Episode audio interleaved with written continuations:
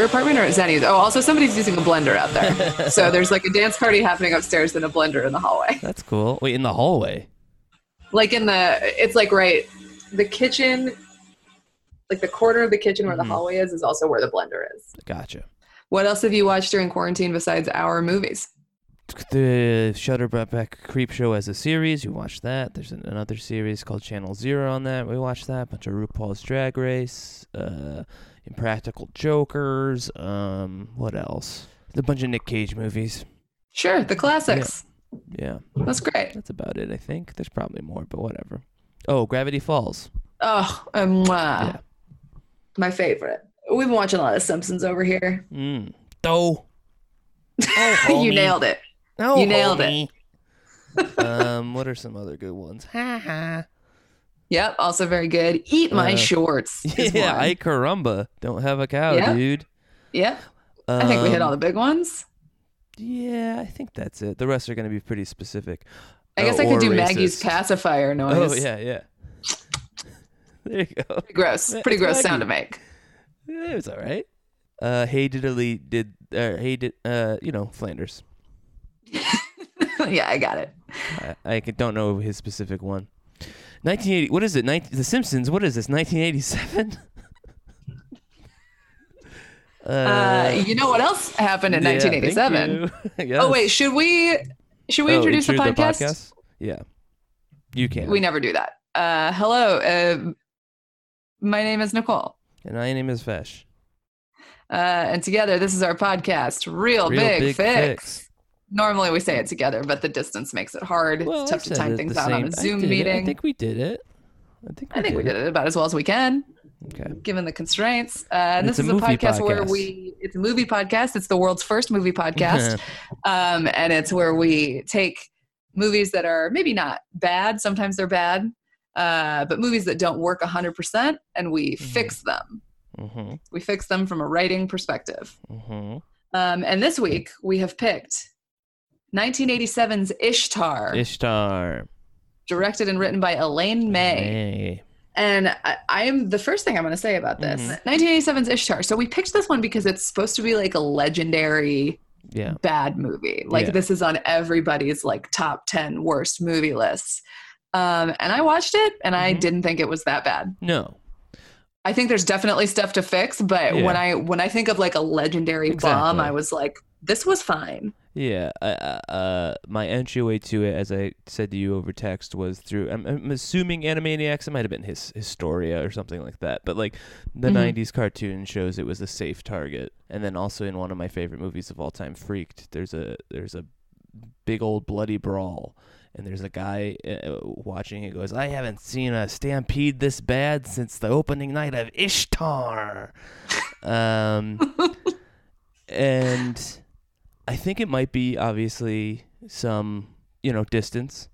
There's uh, uh we, we we neither of us were alive in 1987, so we don't know what the climate was like in terms of movie going experiences. But yeah, it's there might be some just like bandwagon punching up or punching down, sorry, uh, or punching at uh, this movie where it's like it becomes the thing. Honestly, it's it's it's, It's a little bit of a Nickelback situation. yes. I was gonna say what's his name, Guy Fieri. Uh, Sure. uh, and again, I've got a, you know uh, a little bit of imp- at least within our communities, a little bit of impractical Joker syndrome. Or Yeah, it's yeah, like, yeah. It's a perfectly harmless thing, but for some reason everybody's jumping down its throat.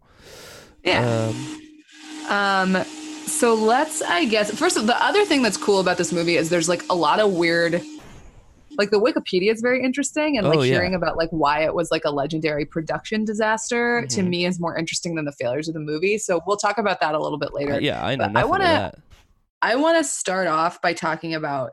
Uh, I don't even know where to start. Well, let's start by talking about things that I liked in the movie. Great. The first thing that I liked is honestly, I don't know how to quite describe this, but I have been, I think a thing that Fesh, you probably know about me by now Mhm. is like, I love people who are trying so hard to become the person that they want to Right. be. Like I listen to a lot of podcasts where the podcasts are not good, but I'm Mhm. interested in the person hosting the podcast trying to be a podcast Yeah. host, Thank you for plugging. which is a little bit of what we're doing. My other podcast. Trust me, it's all the ones that I listen to are the Uh-huh. ones that are like, let me tell you seven strategies to succeed at your business. And it's all hosted by people who are like, what is your business? Yeah. like, I think your business is telling people how to run a bit, like that kind of stuff I love. And one of the genres of that kind of thing that I love, um, especially in like the New York comedy community, Mhm. is when you when you see like two or three people working together in a sketch group or, or improv group or whatever and all of them individually are bad but they they have come together and they all think they're great and it's and it's like it's all the work they're making is bad clearly the two individuals are not good so i don't know why they were drawn to each other it's not a case of like you know you're in a sketch class and then like the weirdo in the sketch class sees you getting laughs so they Right, glom right. onto you it's two weirdos who went Yeah. to each other yeah. And and it's it's one of those things where it's like how do you not know that this isn't working how Yeah. have you deluded yourself into thinking that what you're doing is really good and i think this movie may be better than any other movie i've ever Yep. seen has I depicted only- that phenomenon I think uh, Yeah. that's the only one I can think of. I, I can think of some other movies where it's like delusional losers who think they're going to hit the big time but this is the only one that really Right. captures the sad the essence, yeah. like the, the true essence of what it is um, right, because again, my favorite movie of all time is Bill and Ted, and that's ultimately about that.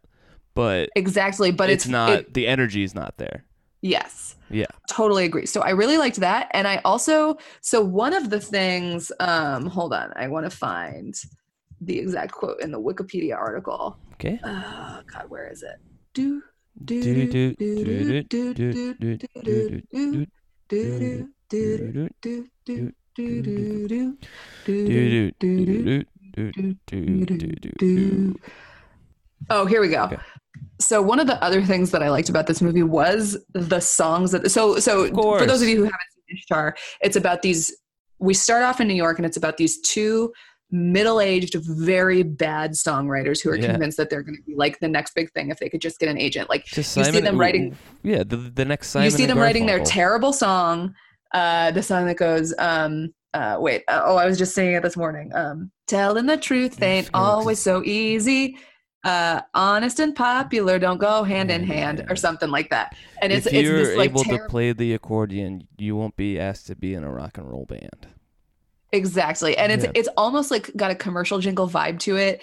And then after they compose the you see them composing this terrible song you see them at the at the piano being like telling the truth ain't always Mhm. easy.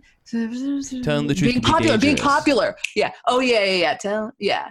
Uh, and you see them like coming up with these terrible lyrics Yeah. like they're genius and they love when they stumble on stuff it sounds like a commercial Yeah. jingle and then they're walking out of their writing session they walk past like a like an advertisement for concerts that are coming there's like bruce Yeah. springsteen Bruce. simon and garfunkel and stuff and they Talking walk past and they're yeah they're like we're as good as any of these guys the only reason the only thing that um the only difference between us and Bruce Springsteen and Simon and Garfunkel is they got an agent. We'd be just as big as them. And it's like the most delusional. It's so funny. It's the best. And the songs, so at the end, there's a concert where they finally get to play all their songs. They're Oh, all so bad good. and they're all bad in a really funny way. Yeah. And this this quote from the Wikipedia article I really like because Paul Williams was the composer and he Mhm. began working on the songs that they would sing. And he said the real task was to write songs that were believably bad. It was one of the best jobs I've ever had in my life. I've never had more fun on a picture, but I've never worked harder. Yeah. And it's like I think that the songs that the two of them sing are the single best part about the movie. Oh, 'Cause it's n- absolutely. It's not like um Can I just say not like this the- real quick? Can I interrupt real quick to say? yes. Well, I'm going to say two things because the first thing really is important to understand the latter. This going back to this essence thing, I was joking Uh-huh. when I said thanks for the plug for my other podcast, but the relationship you did describe is me and JCT. But Maybe I mean bad weirdos. but you know that I'm yeah. Uh, I'm your number one biggest fan. Like I you. think the shit that you make is way better than so that goes into the second thing, which is I recognize that the songs are bad, Mhm. but I think they're great. uh, and I earnestly the Mecca one that was like they're just like a they're looking over at Mecca and then it's like a bass at the background, boom, boom, boom, boom. At the very end, I Uh-huh. was genuinely like, no, don't fade to another song. I want to hear the rest of this song. And I looked it up afterwards, and I can't find it anywhere. Oh, I'm I'm sure it exists somewhere. We just gotta, like the yeah. gotta go to the, like the dark web or something. Yeah, but uh, So yeah, and what I liked about these songs is it's not like the like if the Lonely Island did this movie, exactly. Or which by the way, this is not me shitting on the Lonely Island. Uh-huh. They're also brilliant, but it's very different, and they would be like comically bad songs. These are these are realistically, believably bad songs that two people would think are really good, but everybody else in the room would be like, "Oh my god." Two people who brand themselves as a songwriting team, not singers, who still are singing. Yes. It's such a Yes. weird middle ground. And the f- what they wear in both the first performance we see of them and the last are ridiculous. Like, what? Is, who is this for? Yeah. Especially because they're in Morocco. But I'm saying even before then, when they're just like wearing not the bedazzled Oh, sure. headbands, but regular headbands, and it's just like, Yeah. wait, but you're Yeah. Dustin Hoffman is like dressed like Bruce Springsteen, Yeah. but doing almost like Simon and Garfunkel, but with a more like corporate doo-wop. twist to it. Yeah, it's, It's very weird. Um, the other thing that I was thinking the entire time I was watching this movie to also compare it to a point of reference I think all of us have is if this movie were made today, it would for sure be Will Ferrell and John C. Reilly, right. Um, which, I don't actually think would make it better, but that is no, I think what would would fall happen in that if it, Lonely Island level you're talking about, where it's like, nope, you guys are playing cartoony bad, where we want believably bad. Yeah, exactly. And part of that is just like sort of style. Like you didn't really see those kind of comedies in No, absolutely not. 1987 as much. Absolutely not. This is it is there's some Apatow esque riffing involved in this that Mm-hmm. is way ahead of its time in terms of just that montage of them putting the song together. Like weirdly I do. I feel like this is I'm gonna keep hitting this point, I guess, but like I feel like this is the most representative I've been uh, in a film. I was like, whoa, Really? this yeah, it's these two losers who have no Yeah. business in being in the business, who are just gonna keep plugging away. Yeah. and then And I also love that they don't learn anything at the end. They Sure. just sort of get they just find they a place kinda- where it works, yeah. and that's all. Ultimately, that's all we're really looking for. We don't actually care if we connect or anything. We just want the illusion that we have, Yeah. Yeah. yeah. right? Like so uh was were there any major things that you liked that we should talk about? blind camel. Blind Camel's great. There's also a fun fact about the blind camel in Ooh, here. okay. Hold on. This is my favorite fact about it. Oh no, wait. Dustin Hoffman literally wears the shirt I just bought. Really? yeah, I bought a shirt two days before watching this movie, and then I watched the movie, and Dustin Hoffman is wearing the shirt. I was like, well, here we go. Like Charles Grodin as well. I think he's very good. But I think that covers pretty much everything that I like, at, like unadorned, like just like, yep, that's good. Everything else is a little more shades of gray or bad. Okay. Well, I'm sort of paraphrasing it, but Yeah. basically, okay. So there's a scene where um, that involves a blind camel, uh, and I guess the producers like went out in Marrakech to look for a for a blue-eyed camel that could believably play a blind camel, hmm and they found Like one. the blue eyes would be for like the cataracts, or yeah, yeah, yeah. okay. And so they found one the first day, and the guy wanted like kind of a lot of money for it. And they were like, yeah, right. This is Morocco. We haggle. We'll go find a better price somewhere else. So they go and search like all of Morocco for another camel. What they didn't realize is blue eyed camels are extremely Yeah. rare. Come on. so they go out and look for another camel. They can't find one anywhere. And by the time they go back to the first guy who had a blue eyed oh, camel, no. he this is the best part. By the time they go back to the first guy who had a blue eyed camel, he had already eaten it. Ah, ha, ha, ha. So let me put this out there too before we get really into the meat of things, and actually this Yeah. will transition into the first Into the camel really, meat of things. Really want to talk about, which is I'm kind of a, uh uh mm, geopolitical dullard. Uh huh. uh, I don't know shit about anything, and certainly Mhm. not the state of things in 1987. Um, so some of my fixes will be more to my taste to curb that. Mhm. Uh, not getting rid of any of it, but the scene I really want to talk about is structurally good, but socially bad. Great. is the translation scene where the I guess the Australian dude or English dude has to have Dustin Hoffman translate Farsi or something and he's making it up as he goes. But because the other It's also dude- literally a scene in the TV show The IT Crowd, and they do Oh. it better. oh, I didn't know. Yeah. But yeah, because Warren Beatty is in the crowd, they can just say gibberish back to each other and it works. It's like that. If you completely remove any xenophobic feelings of like if this were aliens instead of literally foreign people, like Mhm. that'd be one thing. And it is it works as a, as a scene. Definitely. Or if you make it have more consequences and they, the two of them accidentally start a war or something. Oh sure. But that would be, I think, too big for this movie. So Of the course. other thing, my big thing with this movie, it felt like watching two different movies. Of course. Yeah. And I think it's because they didn't nail the balance of the stuff that happens in New York versus the stuff that happens in Morocco. Like, if this, I'm going to keep comparing this to movies that are made today. I don't necessarily think it not be fair, better Yeah. uh, if it were today. It's just as a point of reference. Sure. Like, all of the stuff of them in New York before they go to Morocco would have taken place in five minutes Yeah. in a movie that happens today. It's like a good 25, 30 minutes before they get to Morocco. Which include flashbacks in there. So why don't we just start going Morocco to it and yes, make and then constantly have everything flashbacks. flashbacks. Yeah, yeah. Yes. Spread them throughout. So for for people at home who haven't seen the movie, basically there's these two loser singer songwriters. They're desperately seeking an agent. They manage to get an agent, and the agent's like, "I got you a gig. You have two options. You can either go to I- think Haiti. You can go to a military base in Haiti, or you can go Mhm. to one in Morocco.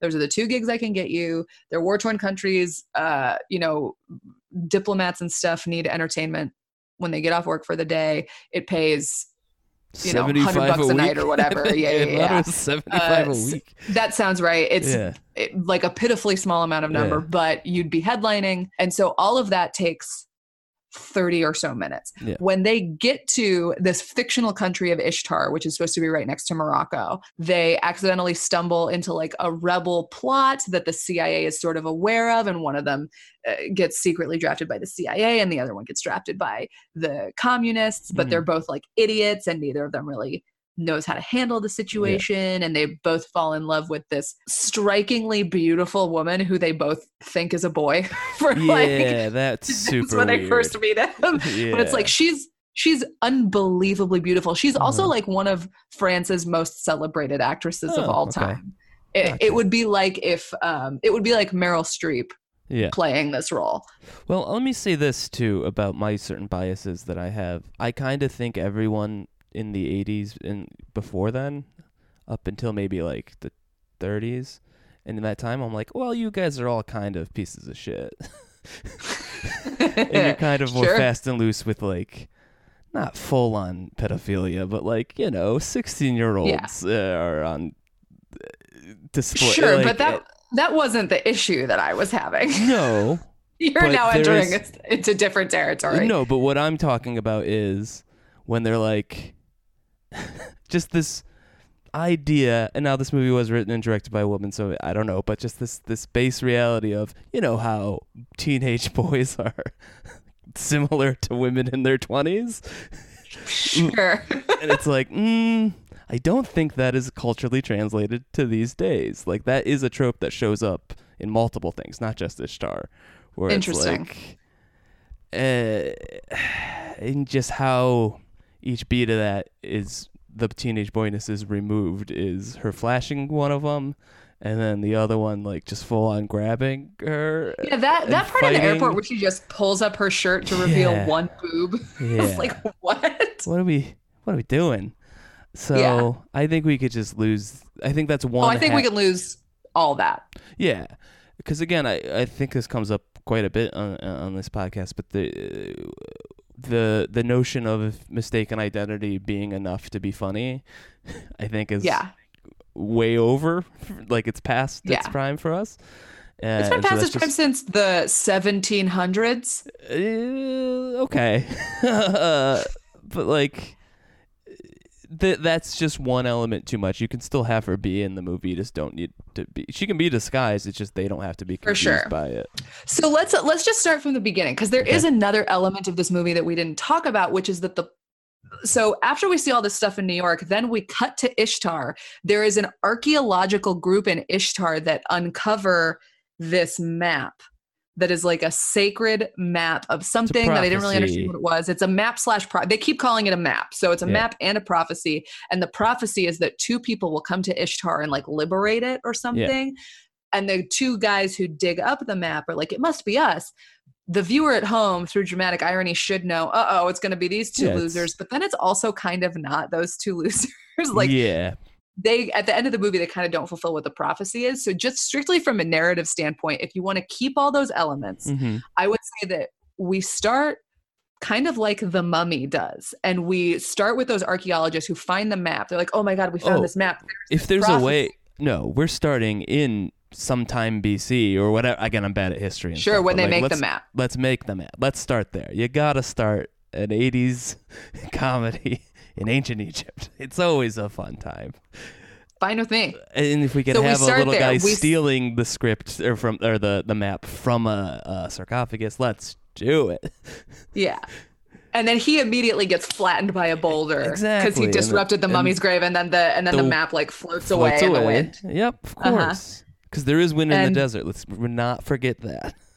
Yes. Oh yeah, that was like a big plot point where where some guy was like, "No, we're in the desert." Somebody told me there's no wind in the desert, and then that goes on for some time, and then there is a windstorm, and and, it's proof like, that "Oh, he was lied to, and it's just like that's a little bit too dumb for yeah, the beads thing. I can buy a little bit, but the wind thing. yeah. So yeah, let's start in ancient Egypt, and But we see this now.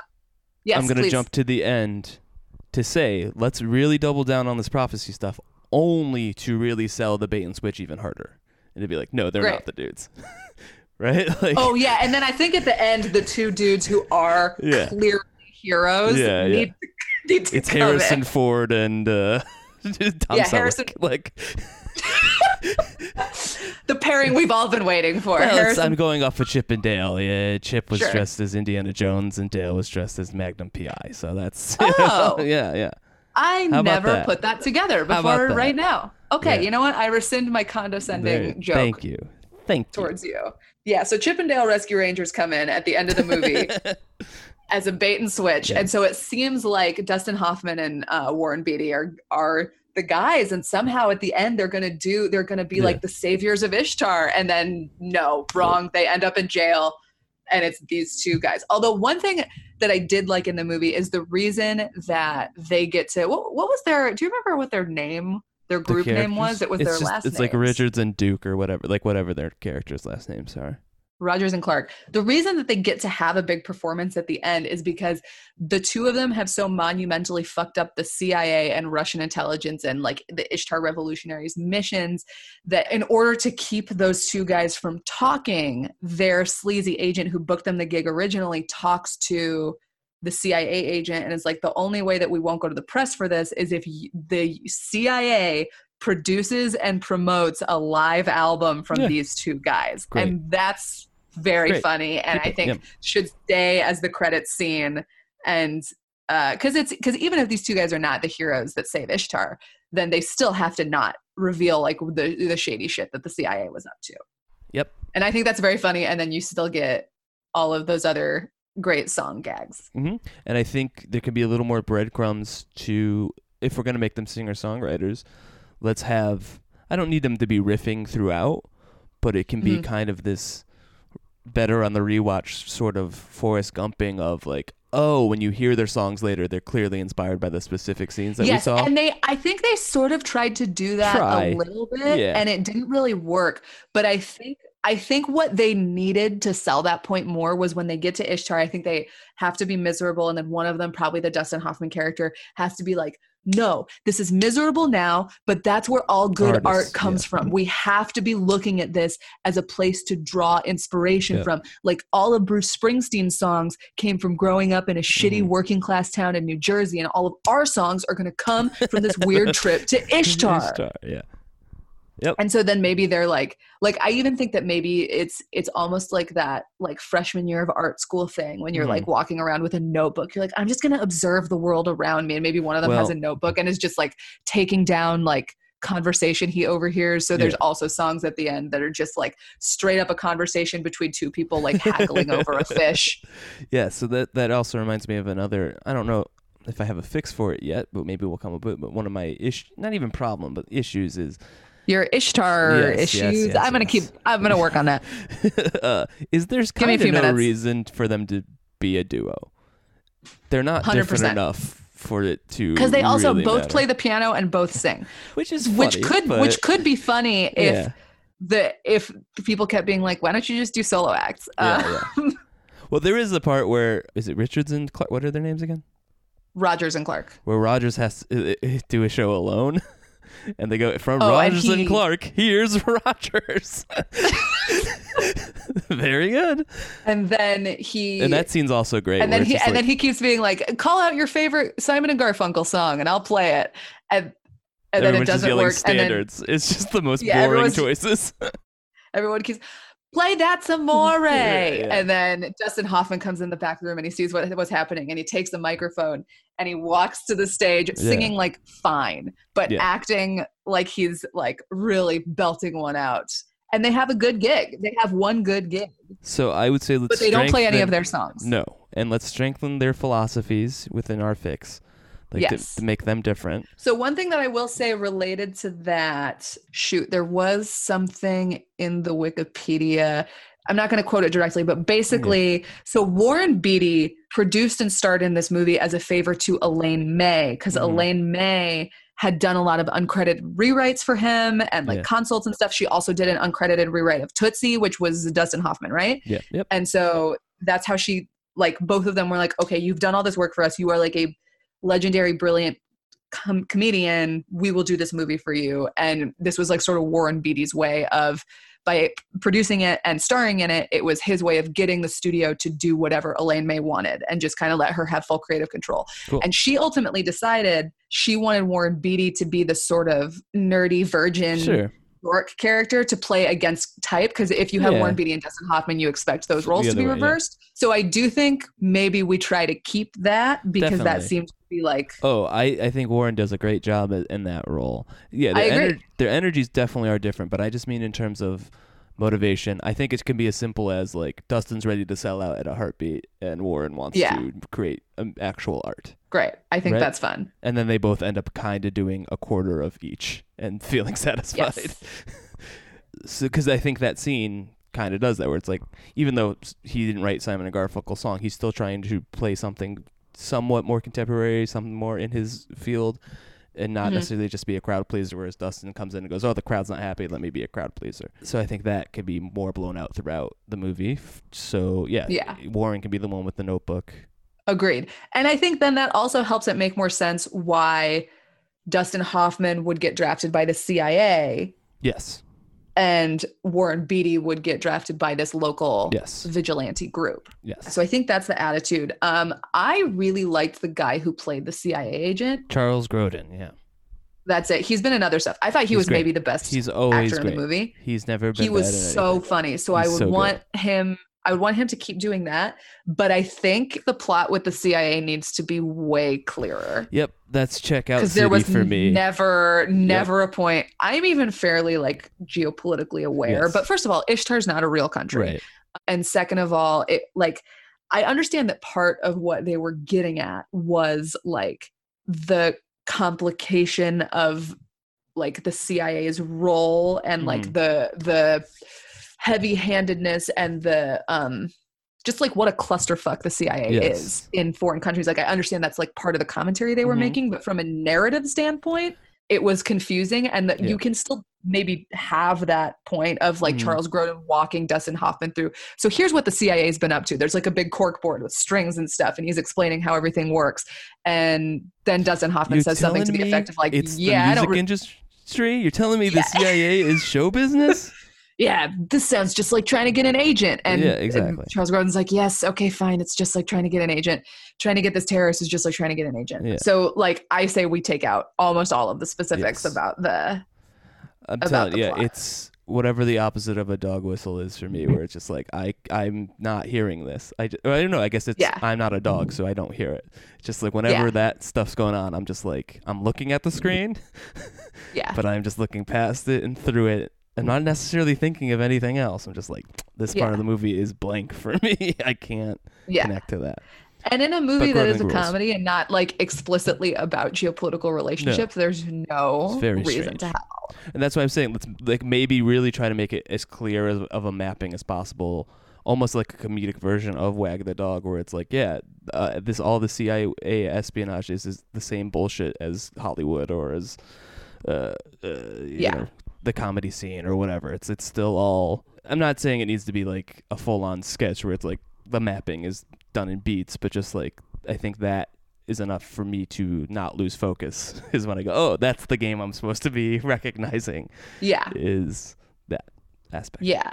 And so I think while Dustin Hoffman is uh, sort of similar to the existing movie, while Dustin Hoffman is um, dealing with the CIA, then I think we need to see Warren Beatty's character really like explore Ishtar. Yeah. So instead of falls in love with the city. Yeah. yeah, he falls in love with the city more because right now him like quote unquote falling in love with the city is just I don't even remember the girl's name, but when the girl Me either. tells him like the capital dome of Ishtar is made of solid gold, but most people in Ishtar has never have never seen a refrigerator. And then he repeats that fact to Dustin Hoffman Mm. Yeah. later, which is very funny that he just parrots Sure. it back, but we never see Yeah. him like fall in love with the city outside of No, that. no. And I think, you know, in falling in love with the city, then he has to like really understand the importance of not selling out for the music. And so I think that's like when he sort of similar to the way that Dustin Hoffman looks at the CIA's complicated plot is like that's just like the music industry, man. Then I Mm. think he goes talk to talk to this group of like like guerrilla insurgents and they're Mhm. like we like we purposely didn't take american military aid because we didn't want to be beholden to you and your Exactly. geopolitical aims like Yep. we like you know we want to create our own country that abides by our own rules and not the ones that like a giant like american industry like military industrial complex is forcing on us and he goes oh my god it's just like my singer songwriter career and they're like well this is like a little more No, no, important he's I like totally no no get it. no Guys, it's never I been clear to me get it's all making sense yeah and they're like well Yeah. people's lives are at stake and my career's at stake like that stick? Yeah. like my soul's at stake i can't Yeah. sell out to big music yeah, when I say I want them to have separate philosophies, they're still both dummies and they're still both Oh, selfish. yeah. It's just a They're different motivation idiot, that yeah. shows that. Yeah. for sure Which also reminds me, not reminds me, I just came up with that. I think it'd be funny if in their their concert at the end, they sung "Our Way" instead of "My Way." we did it our way. our way You can still have Yeah. being honest is dangerous or whatever that uh, be the actual closing, but like somewhere in there they still throw a Yeah. standard uh, crowd pleaser in there. Yeah But it specifically is about how they did it their way, but you're covering a song that is about like I think also just as like a little piece of candy at the end, mhm. it would be great to get a Bruce Springsteen cameo. Oh, of course. Just a little bit at the end where he's listening to the album and either like you could do the the switch of like, boy, I got to get these guys to talk to my Yeah, yeah, agent um or just him being like that was terrible. Throws it in a trash can. That's it. Yeah. No, here's what he. Nope, I got it. This is how we're ending the movie. Okay. Okay. so they did it their well, way. the, they- the two heroes have to come. yeah, yeah, yeah, but yeah. then- But then we see the concert. heroes. Okay. Yes, we see the concert. We just pan out because it does. It ends with like the uh, the poster. Uh-huh. Instead, it's instead it's an album. We pan out and it's Bruce Springsteen looking at it, and he, he- we're really baiting that he's gonna like it. He doesn't. He throws it away. He's looking Nope. at the poster. He rips the Uh, poster no, off at, the, at the away. album. An album. An album. He's looking at the album. Okay, throws it I away. I mean, poster probably makes more sense for what I'm setting up, but he throws it away, and it's caught by the wind. And it's a mirroring of the prophecy. We cut to 3045. Years in the future. the prophecy starts all over again. That's how I propose we end Ishtar. and then it's two aliens with like like three eyes and tentacles and weird Yeah. alien yeah, instruments. yep, And just through context clues, you can tell that they're also bad musicians. exactly. That's my. Yep, I'm happy with that. Yep, it's a perfect fix. yeah, that's the thing. It's this movie. I don't really have a real big fix. It's just a bunch of small little ones. One Yeah. that I clearly is not the path we're going down to down, and also generally kind of breaks our rules. But one thought I could ha- I have had that made me less uncomfortable with the Orientalism of it all would be Uh-huh. to have them be of they're Americans, but they're of Middle Eastern uh, descent. Uh, Yeah. Obviously, we're not going to make this in 1987, but let's you know, in my own fantasy. yeah, I mean, this would also involve recasting, but let's temporarily break our. Or, I mean, yeah, this is not the route we're going, but this is my one. Yeah. If I could Get solve the that get the two guys from yesterday and Blinded by the Light. Yeah, exactly. That's uh, I mean, uh, Remake City is our Patreon exclusive podcast uh, that we'll do down the road where we don't Where fix we just movie, we recast just recast, movies, yeah. and that's yeah. But the, uh, the idea of of yeah, I think yesterday kind of influenced that decision where it's like I gotta go to those places to find that connection to it, Yeah. and then mixing it in, yes, with uh, Blinded by the Light, where it's about connecting to your roots. Again, that's a completely different movie, but that was I'm just trying to paint the difference between one big fix that solves the movie versus this movie we both kind of like, and so we're coming up with little fixes to strengthen what is already there. So I'm happy to go with that route because again, I I, I like this movie, whereas some other movies we've covered needed one big solution. Yes, Uh, this one I felt was was like way closer than people give it credit for. And in the I don't remember if it was on the Wikipedia or the other thing that I read. It sort of has like not in the same way that other movies have had like sort of a resurgence and people grew to like love them. Right. Um, you know, it's not like it's a not death a becomes cult. Yeah, yeah. exactly, but like people like Quentin Tarantino and Lena Mhm. Dunham and Yeah. like those are the two directors I remember. But there were others who were like, no, Ishtar was like an influence on Yeah, me, and you know, like that's why I started with the stuff that I loved about it because it. Mhm. Like I think fundamentally this movie is way better than any of the reviews Oh. gave it credit for. Absolutely. I think I think one of the big things about Ishtar is just that the budget was so huge and kept like Mm. growing growing because they shot it in Morocco and they shot all the stuff in Morocco first. And then when the stuff in Morocco wasn't really working, then they added more pages to the New York scenes and it like Ah, I see. and then like due to weather and stuff. And apparently Elaine May is also a little bit of like a Kubrick and she will do she shot on film. It was 1987 Mhm. and they, she also did like a thousand takes apparently the takes the just the shot where dustin hoffman is on the ground and the the vultures land next Yeah. to him she's apparently did that over 50 times cool. and so like i think that was part of the lore of ishtar is like Yes. it's it's a fine movie Yeah. but if you make it like a very expensive Yeah. movie that turns out like fine And then um, you know to, to part of it. SJW a little bit here, but it is like we don't forgive female directors nearly as much as we do male directors, absolutely and so that's I don't know if like the common guy on the street even knows who writes and directs this movie, so I don't know if it's influencing everybody. But in terms of the machinery not backing it, uh, yeah that could be a could be a factor. Again, I wasn't born for another three years, so I don't know what was going on Yeah. at the time. But yeah, I mean, it's getting Elaine May to direct a movie. It's like getting Gilda Radner to direct a movie. Sure. Like she's like one of the all-time greats. Yeah. This is like when they started shooting in Morocco, the Moroccan military was fighting guerrillas at the time as well, and there Oh, were boy. rumors that there were rumors that Palestinian terrorists might try to kidnap Dustin Hoffman, and some locations had to be checked for landmines before they could start shooting. Whew. Yeah. You know, I know I said this during the Sonic episode, uh, and I'm just we're, we're all on the same page. We're just screaming into the void, but you don't get Uh-huh. stories like that with CGI green screen.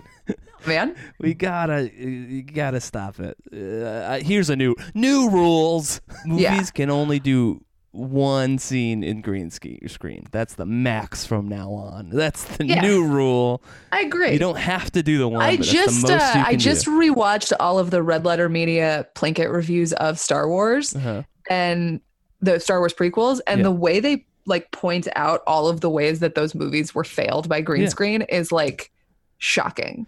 Now, I will give George a pass there because he was kind of the canary in the coal mine with that, even though he Sure. the canary died and we kept going into the mine and doubled down on it. But it's like he was figuring that shit out, you know?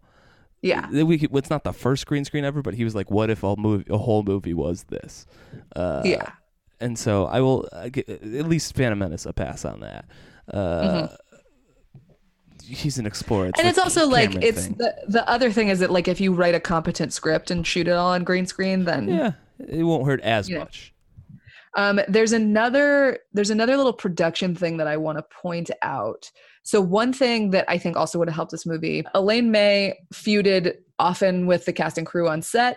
She and her cinematographer frequently differed over camera placement since she was looking for the ideal comedic effect, while uh, the cinematographer, who had little experience making comedies, shot the most ideal competition and Ah. Warren Beatty, who was the executive producer, often took the cinematographer's side.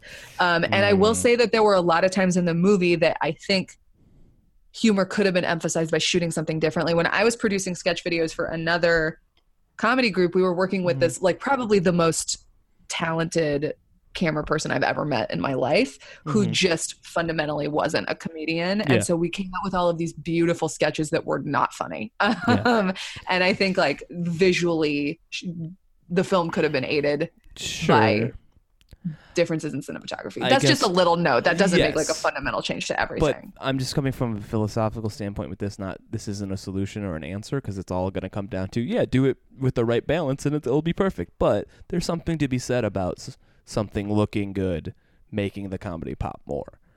Than oh, for sure. it's like going back to Lonely Island and in a positive way, unlike what we were talking about earlier. It's like the thing that works about that stuff is the songs are actually fun to listen to as well as funny yes, or, or exactly. Sloppy Boys or whatever. Like, uh, whereas these songs are not. Uh, again, not speaking for myself, I would love to listen to these. I think they're great songs, but I can understand why some people would just immediately be turned off by this. So, in the same of, Sure. of a visual, it's like an Adam Sandler, like Douglas Dugan movie. I would say that like the best example of like beautiful cinematography Mhm. coexisting with comedy is like Yeah. any of Edgar Wright's movies. Yeah, there you go. I think like yeah, he's like sort of the perfect example. have to be juxtaposition. It can just be both.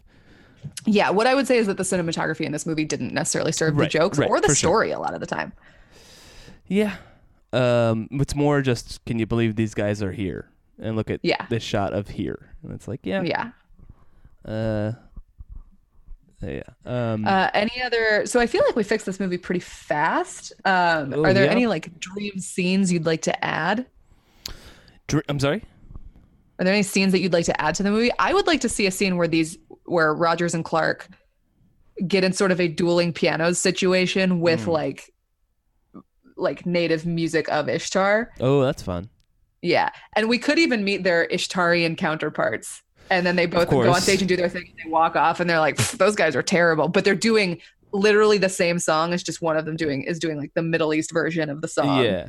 Well, if that's the case, my instinct is we got to have those guys swap places. Not in a comedy way, but like Rogers and Clark are like, we've never heard that before. We love it.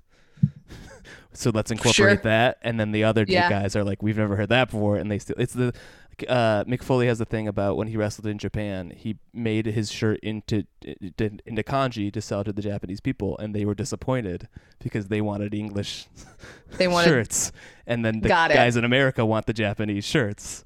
Yeah. And it's, it's this this you know not quite grass is greener, but it's just this interest in the other. Sure. Okay. I like that. I think either way, I want to see some.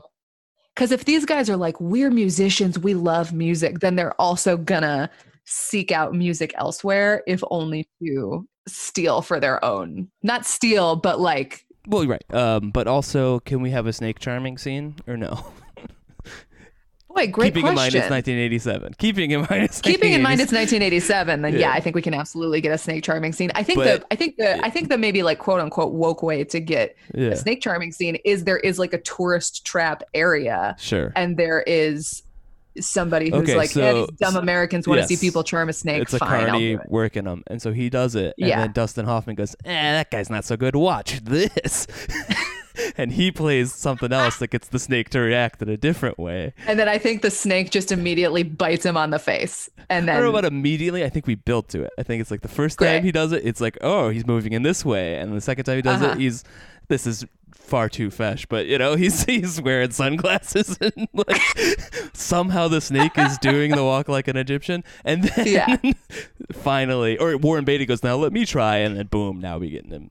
Oh Uh, yeah, and it just it just eats Ian uh, Warren Beatty like immediately. Great, wonderful. Uh, yeah, because I feel like there's just, honestly, besides again the vague like, hmm, isn't this culture crazy, and then the confusing CIA revolution stuff, there's kind of Uh-huh. no reason for it to be in the Middle East. Like, Not at all. So the this Wikipedia entry is probably not interesting to anybody but me, but Hey, I'm going to it's keep reading it. Basically, Elaine May said that she wanted to do a variant on the Road to movies starring. Bing Crosby and Bob Hope, but set in the. Middle East. And I think I think she succeeded at that like 50%. maybe I should have said this Yeah. earlier in the podcast in terms of deciding a road to go down. To, but it's like again, there are two movies, And we Mhm. either have there's a couple of roads we could take: eliminating one of those movies and just making one work, or the other way, or fixing both of them seventy five percent. Mhm. You know, and it's that's the uh, what I respect about the movie is the ambition. One of the things I respect is the ambition, but it does. It's just like, hmm, maybe these two tastes just don't ultimately don't work together Yeah. at I the mean, time. Yeah, I'm trying to think about how to make it like we fix a lot of the problems by just starting Yes, in the Middle true. East. Pacing is also very important. I think I think pacing solves a lot of those issues. Maybe the way to make it essential that it's in the Middle East is to say something like like I would have to look up another musician, but like so and so musician did USO tours. Sure. They did sure. USO tours and that's how they get got their chops. And Yeah. that's why they're playing sold out stadiums now. Yeah. And again, I think we also kind of hit it a little bit to have them try to kind of steal the instrumentation of the environment. Like, just have Morocco inform them Yeah. more and each little scene more and less about plot, more about vibe. Yeah. Because, yeah, the plot is just unnecessary. Hello. Sorry. I was, I was tilting my screen down to look at something behind it, and I realized I Uh-huh. tilted the camera right at my boobs. Yeah. Oh, Um, um, okay, so let's uh, let, let's conclude this, right? All right. Uh, oh, uh, I'm in uh, my boyfriend's apartment, so my uh, my Google Home is sadly at my oh, Google no. Home. So what? So we have a special guest today. Um, Oh. Alexa, what was the budget of the 1987 movie Ishtar? Here's something I found on the web. According to Wikipedia.org, it was highly successful, grossing $4 million against its minuscule $24,500 budget. That's not right. Okay, I'm looking at. Okay, so what we've determined is that Google Home is better than Alexa for these In- kinds of questions. in the informational way, budget- but hold on. But one thing I do appreciate about Alexa there was that she just told you. Yes, it was the wrong information, but she didn't say, "Hey, here's an article. Go read it yourself." Sure. Yeah. Sometimes my Google Home will be like, here's what I found on the web. Open it up on your Google Home app to, and Yeah. it's like, I don't want to do that. I want you to just read it to me. Okay. So according to Wikipedia, the budget was $51 million and the box office was $14.4 million. So it loss. lost the huge loss. It lost what, $37 million? Yikes. So with our fixes, That's so first of much all, our fixes, I think, cut the production budget a little bit. sure. Uh, probably not by much because we're still shooting in the Middle East. That's where like most of, your money is going to go to. Um, we can't stop Elaine May from doing all her retakes and stuff. So let's say that we only cut the production budget down to I'm going to say forty million dollars. Okay. And I think our box office, with all of our changes, making it much Uh-huh. clearer, I'm going to say sixty-one million dollars. wow. So we're up Yeah. eleven instead of So we're up eleven instead of down eleven. wow. Well, down thirty. Sure. And then also, guys, release the soundtrack. Oh yeah, release Come the soundtrack on. 100%. I'm trying to buy the soundtrack right now, let alone in 1987. yeah. Bring in a couple extra bucks that way, guys. You already wrote I the bet they would have. I bet they would have done like Yeah. a Spinal Tap or a Rutles if this What's movie had been successful. The Rutles is an Eric Idle movie that is a Beatles parody. Hey, that sounds fun. Is it good? Yeah, it's not as good as Spinal Tap, but Sure. I enjoyed it. Okay. yeah. Might have to check that out. I think Yeah. I don't know. I'm sure you know this about me. Even though we had a whole episode about the Beatles, I never brought this up. I have no real relationship to them, but I do think they're one of the funniest uh, playgrounds to play in in terms of comedy. Hundred percent. Always happy to see anything that has to relate to the Beatles as a joke. Any anytime the Beatles come up in any sort of cartoon that I Yeah. watch, it's, oh, it's great. That it's Powerpuff always a Girls winner for episode. me. I mean, come on, yeah. so good. How can you lose? Uh, and with that, the Yeah, another I think that's the end of our the Ishtar episode. Yeah, uh, Uh, cool. Okay, I've I've been Nicole. I've been Fesh. Do we say that at the end? The only thing that I think I we say at think the end so. is I- this. Okay, wait, keep going. So I was going to set us up to say the thing, but then it's you have the other stuff to talk about. No, I didn't. I was I was ready to say it with you. That's all that was. Okay, great. Yeah, I think the only thing we say at the end of the podcast is Bye. bye.